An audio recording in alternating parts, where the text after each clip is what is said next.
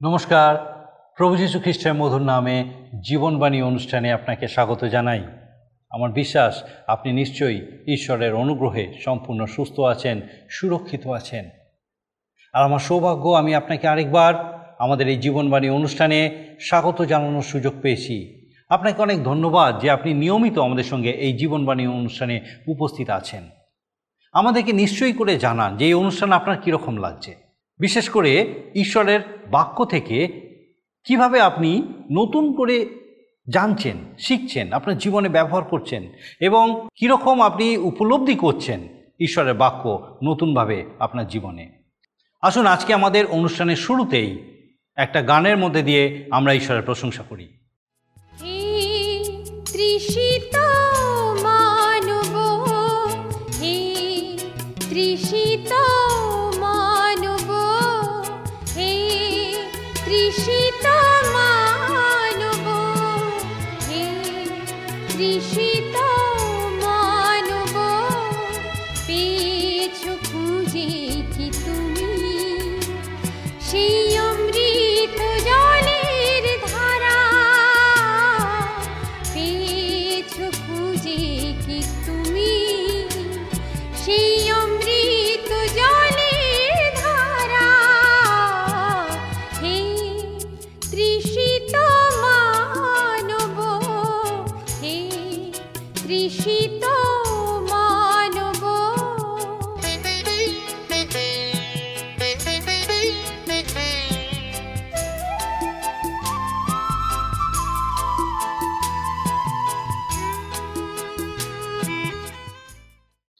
আমরা বাইবেলের পুরাতন নিয়মে বর্ণিত যাত্রা পুস্তক থেকে ধারাবাহিকভাবে অধ্যয়ন করছি। আমরা দেখেছি যে ইসরায়েল জাতি মিশরের দাসত্ব থেকে মুক্তি পেয়ে প্রান্তরের মধ্যে আছে, অর্থাৎ তাদের যাত্রা শুরু হয়েছে।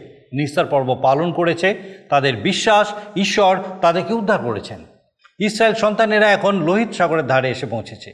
তাদের প্রথমজাত সন্তান ঈশ্বরের উদ্দেশ্যে উৎসর্গীকৃত, আর মিশরীয়দের প্রথমজাত মারা গিয়েছে। ঈশ্বর আমাদের উৎকৃষ্ট বিষয় চান। তিনি সকল কিছুর প্রথম চান, যদিও আমরা অনেক সময় তা দিতে চাই না। কিন্তু ঈশ্বরের স্থান সকল কিছুর অগ্রে। তিনি আমাদের উদ্বৃত্ত বা পরিত্যক্ত কিছু চান না।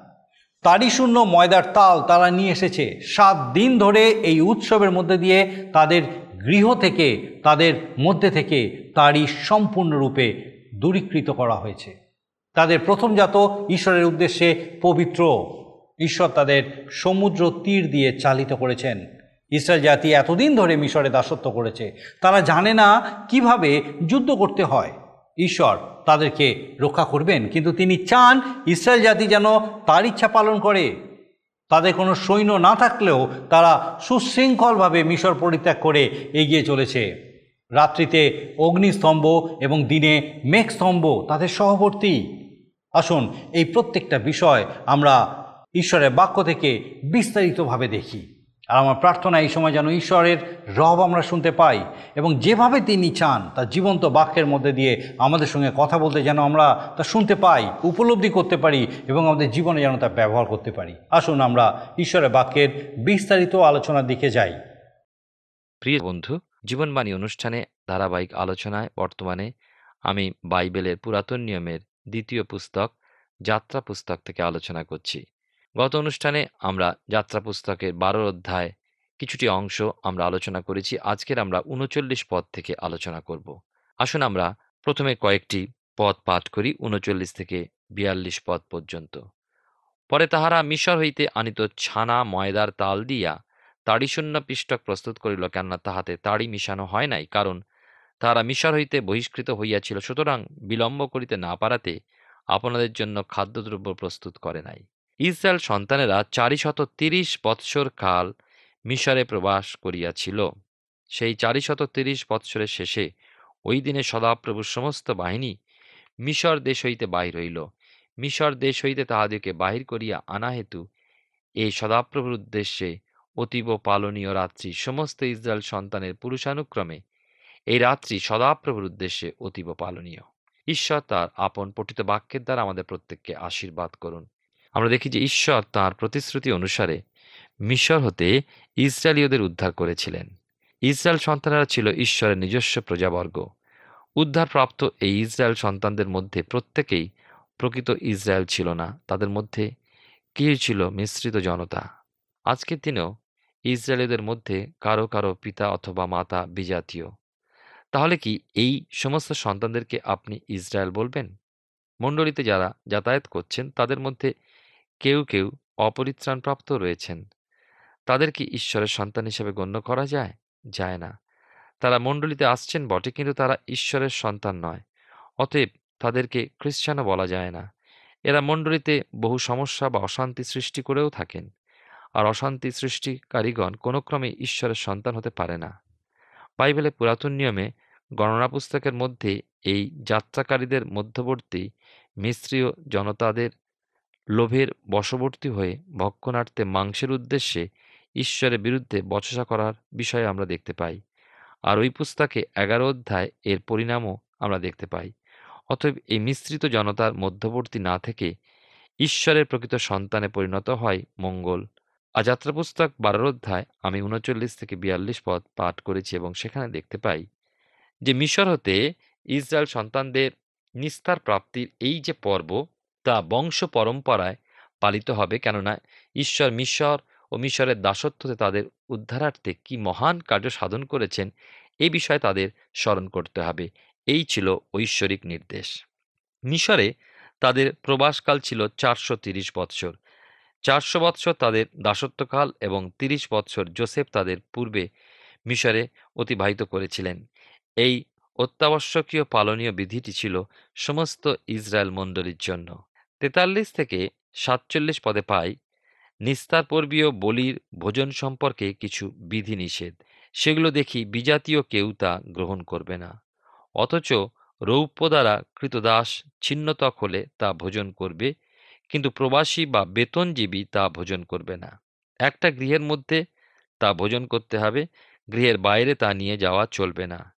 ওই বলির একখানি অস্থিও ভগ্ন হবে না এবং সমস্ত ইসরায়েল মণ্ডলীর জন্য তা অবশ্যই পালনীয়। আটচল্লিশ পদ লক্ষ্য করুন, আর তোমার সহিত প্রবাসী কোনো বিদেশি লোক যদি সদাপ্রর উদ্দেশ্যে নিস্তার পর্ব পালন করিতে চাহে তবে সে নিজ পুরুষ পরিবারের সহিত ছিন্নতক হইয়া ইহা পালনার্থে আগমন করুক। সে দেশজাত লোকের তুল্য হইবে, কিন্তু অছিন্নতক কোনো লোক তা ভোজন করিবে না। যদি কোনো বিদেশি এই বলি ভোজনের পর্বটি পালন করতে ইচ্ছুক হয়, তবে সে ছিন্নতক হবে ও পরিবার সহ সেইভাবে ইচ্ছুক হয়ে আগমন করবে এবং দেশীয় লোকের মতো হবে। তবেই তারা এই পর্ব পালনে অংশগ্রহণ করতে পারবে, এই কথা আমরা দেখতে পেলাম যাত্রা পুস্তক বারো অধ্যায় আটচল্লিশ পদে। এর অর্থ হলো, বাইরের লোক বা বিজাতীয়কে এই নিয়মটির অন্তর্ভুক্ত হতে ঈশ্বরের লোকেদের সঙ্গে বিশ্বাসে একীভূত হতে হবে। হ্যাঁ বিশ্বাসেই আমরা খ্রিস্টেতে ঈশ্বরের সন্তান বলে গণিত হই। বারোর অধ্যায় ঊনপঞ্চাশ থেকে একান্ন পদে আমরা দেখি যে মিশর হতে ইসরায়েল সন্তানদের উদ্ধার এক অত্যাশ্চর্য ঘটনা যা সর্বশক্তিমান ঈশ্বরই সাধন করলেন। তার পরাক্রম বাহুর দ্বারা। শুধু উদ্ধারই নয়, প্রতিজ্ঞাত দেশে কীভাবে ঈশ্বর তাদেরকে বহন করে নিয়ে গেলেন, একমাত্র সহায় রূপে প্রান্তযাত্রায় তাদের অগ্রগামী হয়েছিলেন, এই সমস্ত বিষয় লক্ষ্য করলে আমরা খ্রিস্ট জীবনে নতুন নিয়মের বিশ্বাসীর অভিজ্ঞতা সম্পর্কে জানতে পারি। এরপরে আমরা আসব যাত্রা পুস্তক তার তেরোর অধ্যায়। শাস্ত্রানুসারে লক্ষ্য করি যে ইসরায়েলীয় প্রথমজাত হল ঈশ্বরের উদ্দেশ্যে পবিত্র। নিস্তার পর্বের শরণার্থে পশুদের প্রথমজাত পৃথকীকৃত। আরও দেখতে পাবো এখানে যে ঈশ্বর তাদেরকে অর্থাৎ ইসরায়েল সন্তানদেরকে দিনের সময় মেঘস্তম্ভ আর রাত্রির সময় অগ্নিস্তম্ভ রূপে পথ দেখিয়ে নিয়ে চলতেন প্রান্তরে। এখন ইসরায়েল সন্তানগণ মিশর পরিত্যাগ করে এগিয়ে চলেছেন সুপসাগরের অভিমুখে। দেখুন তেরোর অধ্যায়, প্রথম তিনটি পদ আমরা পাঠ করি প্রথমে। লেখা আছে, পরে সদাপ্রভু মসিকে কহিলেন, ইসরায়েল সন্তানদের মধ্যে মনুষ্য হোক কিংবা পশু হোক, গর্ভ, উন্মোচক সমস্ত প্রথমজাত ফল আমার উদ্দেশ্যে পবিত্র করো, তা আমারই। আর মসি লোকদিগকে কহিলেন এই দিন স্মরণে রাখিও যেদিনে তোমরা মিশর হইতে, দাসগৃহ হইতে বহির্গত হইলে, কারণ সদাপ্রভু পরাক্রান্ত হস্ত দ্বারা তথা হইতে তোমাদিগকে বাহির করিয়া আনিলেন, কোনো তাড়িযুক্ত ভক্ষ খাওয়া হইবে না। মিশরে আমরা দেখতে পাই যে প্রত্যেক প্রথমজাত বধ করার অর্থ ঈশ্বর আমাদের কাছেও সেই প্রথম স্থান, প্রথম বিষয় আকাঙ্ক্ষা করেন। ঈশ্বর তাকে নিজের জন্যই বলে দাবি করেন। কিন্তু বহু বিশ্বাসী তাদের জীবনের সমস্ত কিছুতে প্রথম স্থান ঈশ্বরকে দিতে নারাজ। আমাদের সর্বোত্তম বিষয় ঈশ্বরের অভিপ্রেত। অথচ বহু বিশ্বাসী ঈশ্বরকে সর্বশেষ স্থানে রাখেন। আর সেটাই হয়ে দাঁড়ায় সমস্যা। আর দুঃখের বিষয় আমরা তা বুঝি না, অনেকে বুঝেও বুঝি না। ঈশ্বর ইসরায়েল সন্তানদেরকে সেই কথাই বলেছেন, সমস্ত প্রথমজাত ফল, তাঁরই উদ্দেশ্যে পবিত্র করতে তা তাঁরই। একমাত্র তাঁর। কিন্তু মনে হয় ইসরায়েলীয়রা মনে মনে বলেছে কেউ কেউ যে হা ঈশ্বর, তুমি একমাত্র আমাদের মিশ্রীয় দাসত্ব হতে মুক্ত করে মিশর হতে ফরৌন হতে উদ্ধার করে এনেছ। আর এখন সেই তুমিই আমাদের প্রথমজাতকে দাবি করছে কেমন? প্রিয় ভাই বোন, ভেবে দেখুন, আমাদের প্রভু যীশু খ্রিস্ট তো আপনার ও আমার জন্য সেই একই কাজ করেছেন। তিনি আমাদের সৃষ্টি করেছেন, আমাদের জন্য তিনি মৃত্যু ভোগ করলেন শয়তান, জগৎ, পাপ, নরক হতে যাবতীয় নারকীয় দণ্ডভোগ হতে আমাদেরকে মুক্ত করেছেন। করেছেন স্বাধীন।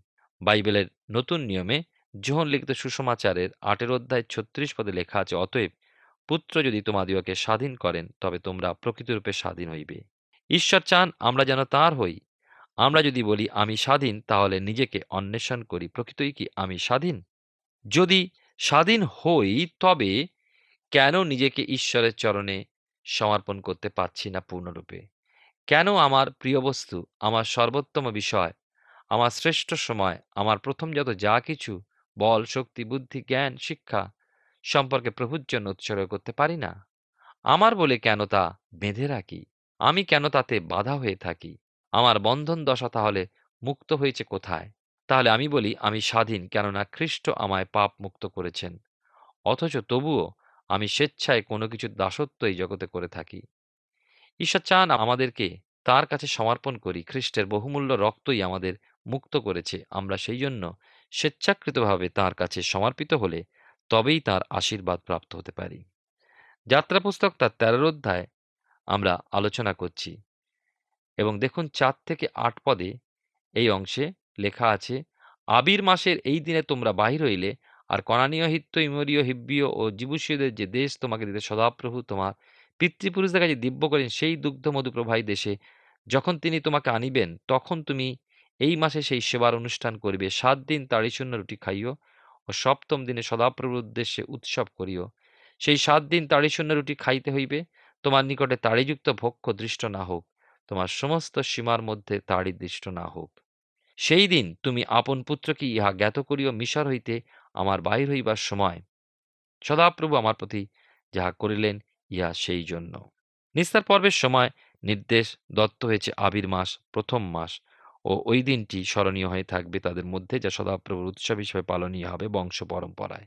এই পর্বে তাড়িযুক্ত ভক্ষ ভোজন একেবারে নিষিদ্ধ, এমনকি তাদের সীমার মধ্যে তাড়ির চিহ্ন যেন না থাকে। ঈশ্বর প্রদত্ত সেই প্রতিশ্রুত দেশটি সাতটি জাতির দ্বারা অধিকৃত। আর ওই দেশ ইসরায়েলীয় সন্তানদের জয় করে নিতে হবে। এগুলো মন্দ স্বভাবের বশবর্তী না হয়ে সেগুলো পরাজিত করে স্বর্গীয় আবাসে অধিকার পাওয়ার আত্মিক জীবনের প্রতীক। আজকের আত্মিক ইসরায়েল যে আমরা, আমাদের জন্য এই শিক্ষা প্রযোজ্য।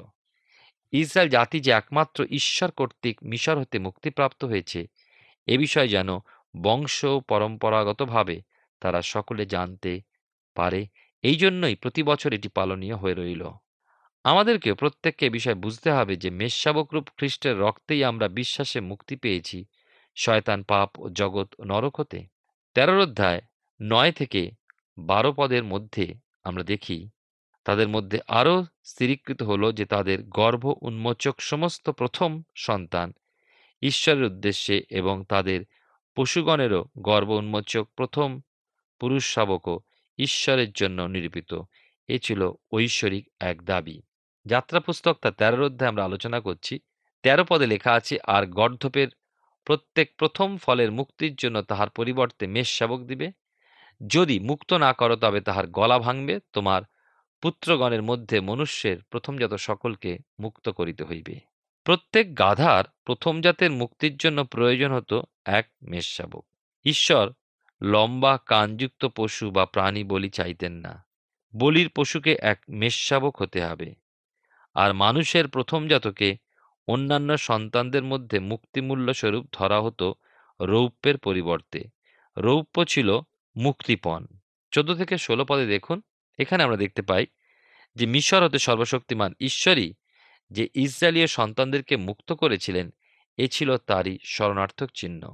বাইবেলের নতুন নিয়মে প্রেরিত পিতরের প্রথম পত্রে একের অধ্যায় আঠেরো উনিশ পদে আমরা পড়ি যেখানে লেখা আছে, তোমরা তো জানো তোমাদের পিতৃপুরুষগণের সমর্পিত অলিক আচার ব্যবহার হইতে তোমরা ক্ষয়নীয় বস্তু দ্বারা মুক্ত হও নাই, কিন্তু নির্দোষ ও নিষ্কলঙ্ক মেষশাবক স্বরূপ খ্রিস্টের বহুমূল্য রক্ত দ্বারা মুক্ত হইয়াছ।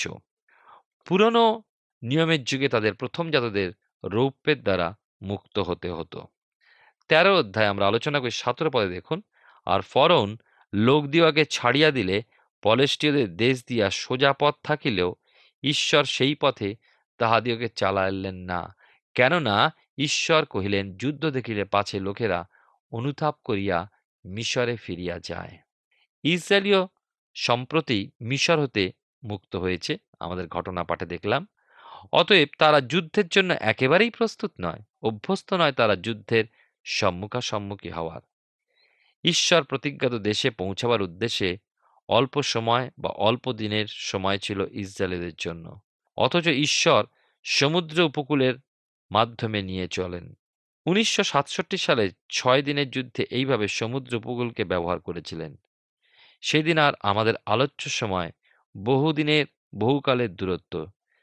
সেদিন না থাকলেও আজও অবশ্য আমরা অনেক বিষয় এর থেকে শিখতে পাই। তাই ঈশ্বর মহান পথের মাধ্যমে এই সুদীর্ঘ প্রান্তরময় পথ তাদের অতিক্রম করিয়ে নিয়ে চলেছেন। সে দেশে প্রবেশের পূর্ব পর্যন্ত কোনো শত্রু রাজ্যের সম্মুখীন তাদের হতে হলো না। এই সমস্ত হতে তারা সৈন্যরূপে গঠিত হতে লাগল এবং প্রয়োজনীয় বিষয়াদি সহ প্রস্তুত হতে লাগল। কেউ কেউ বলবেন, ঈশ্বর তো তাদেরকে কোনো অলৌকিক পন্থায় উদ্ধার দিতে পারতেন। হ্যাঁ প্রিয় ভাই বোন, ঠিকই তা পারতেন। কিন্তু এ তো ঈশ্বরের সামর্থ্য প্রসঙ্গে কথা নয়। ঈশ্বর নিশ্চয়ই তা পারেন। কিন্তু কথাটা হলো তাদের পথ সম্পর্কে যে পথ ঈশ্বর ইচ্ছা করেছিলেন। আমাদের জীবনে তার পন্থা, তার পরিকল্পনা, তার ইচ্ছা, তার উদ্দেশ্য এইগুলোই বিষয়। আর আমাদের জীবনে তার উদ্দেশ্য সাধনের পথে পূর্ণতা আনয়নের জন্য তিনি মনে করলে সেই অলৌকিক কার্য সাধনও করেন। আমাদের পূর্ণতা অর্থাৎ আত্মিক জীবনে পূর্ণতার পথে স্বাবলম্বী করার জন্য ঈশ্বর এইভাবে প্রান্তর পথে আমাদের বহন করে নিয়ে চলেন। ঈশ্বরের অনুগ্রহে বলবান হই এই তিনি চান। আমাদের জীবনে তিনি সর্বে সর্বা ঠিকই। তিনি না অনুমোদন করলে কিছুই সম্ভব নয়, তাও ঠিক। কিন্তু তিনি ইচ্ছা করেন আমরা যন্ত্রের ন্যায় নয়, বরং আমাদেরকে তাঁর দত্ত সংবেদের বশবর্তী হয়ে কাজ করি। এক শুদ্ধ সংবেদ সহ তার আদেশ পালন করি। তার অনুগ্রহে স্থির ও বিশ্বত থাকি। এই তার অভিপ্রায়।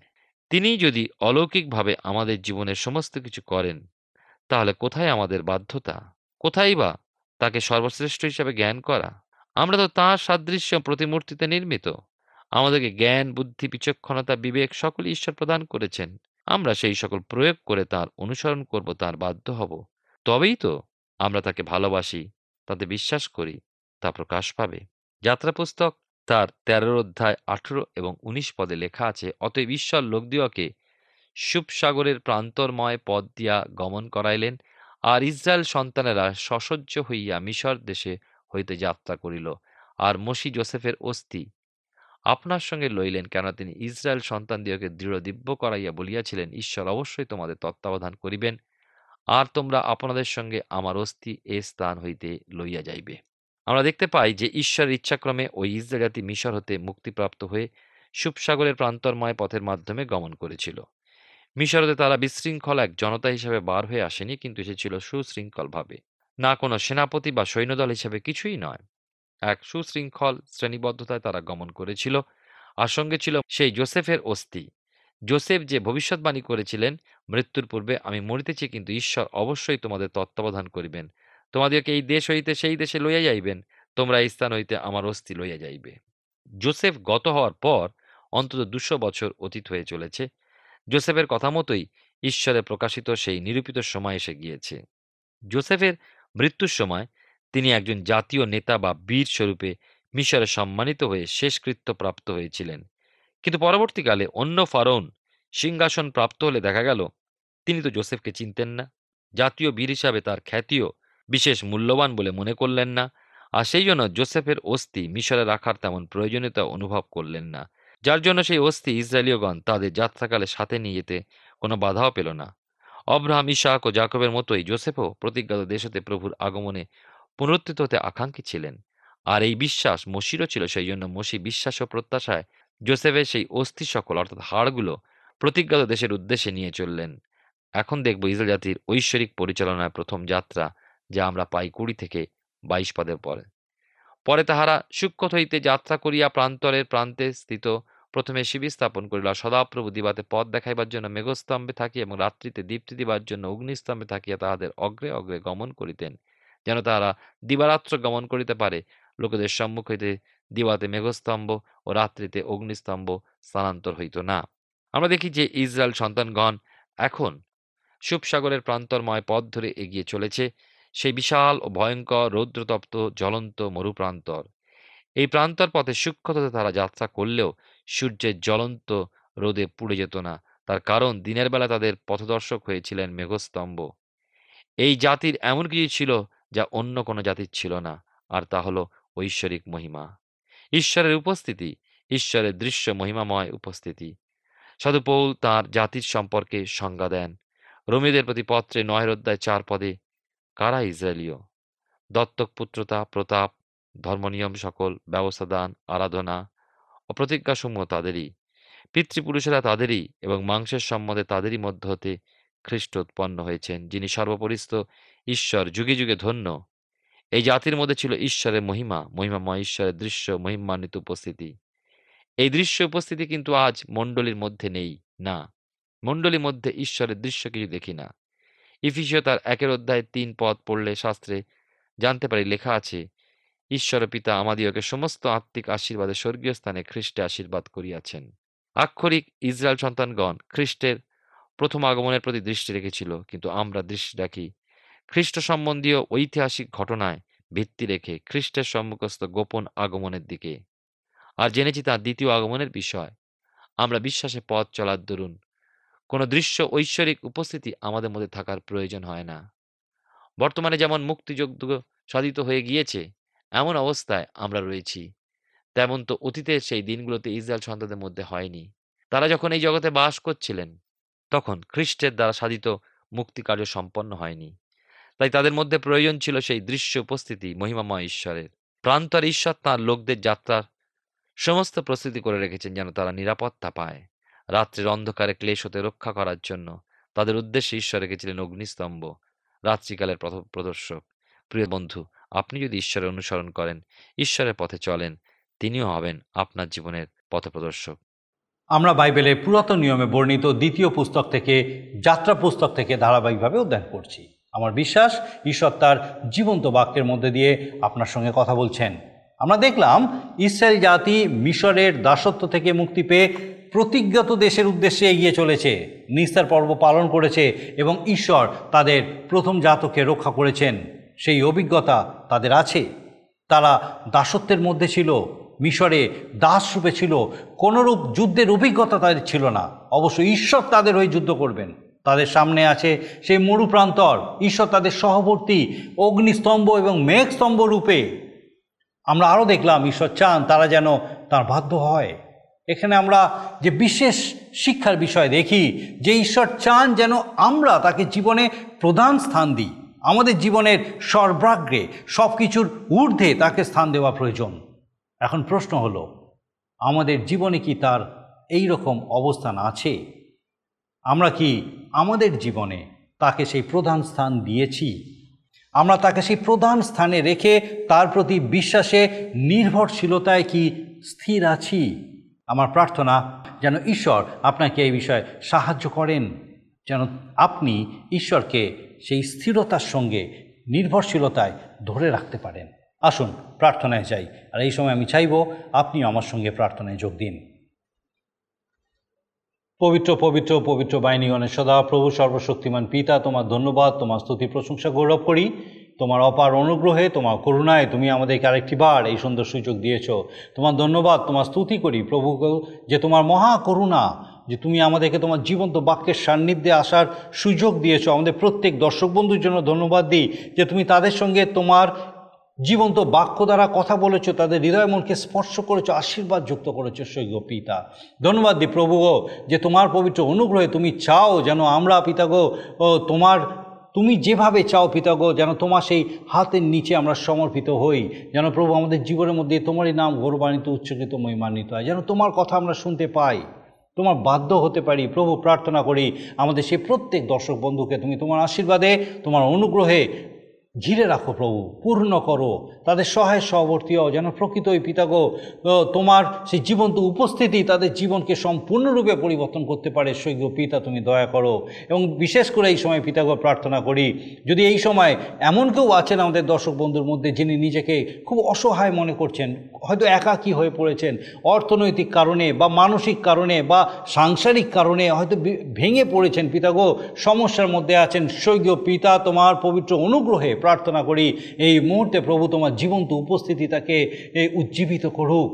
প্রভু যেন হৃদয়ে মনে পিতাগো তিনি তোমার সেই পবিত্র উপস্থিতি উপলব্ধি করতে পারেন।